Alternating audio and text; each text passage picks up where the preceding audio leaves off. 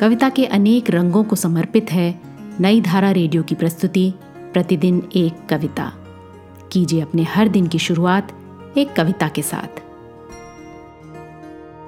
आज की कविता है शहर की सुबह। इस कविता को लिखा अदनान कफील दरवेश ने। सुनिए ये कविता मेरी यानी आरती की आवाज़ में।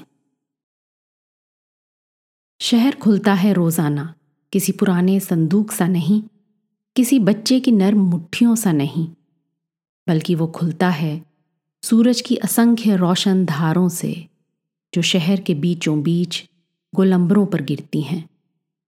और फैल जाता है उन तारीख गलियों तक, जहाँ तक जाने में एक शरीफ आदमी कतराता है, लेकिन जहाँ कुत्ते और सुअर बेधड़क घुसे चले जाते हैं। शहर खुलता है मजदूरों की कतारों से जो लेबर चौकों को आरास्ता करते हैं। शहर खुलता है एक शराबी की तनी आँखों में। नौकरी पेशा लड़कियों की धनक से खुलता है शहर।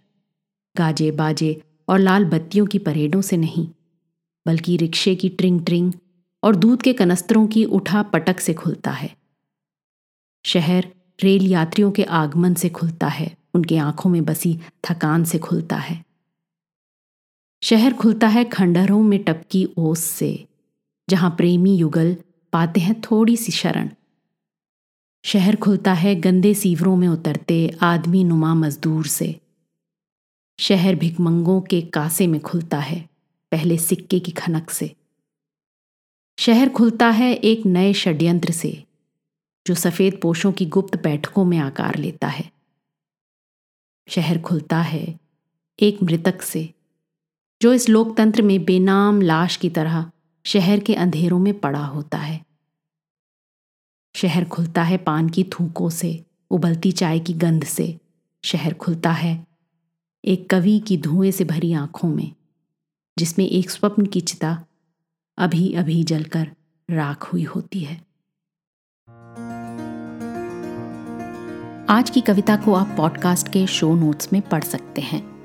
आप जहाँ भी प्रतिदिन एक कविता सुन रहे हैं वहाँ अपने कमेंट्स शेयर करना ना भूलें।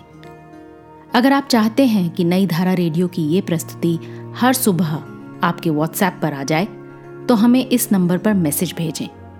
Seven four two eight seven seven five three seven six कल एक और कविता के साथ फिर मिलेंगे।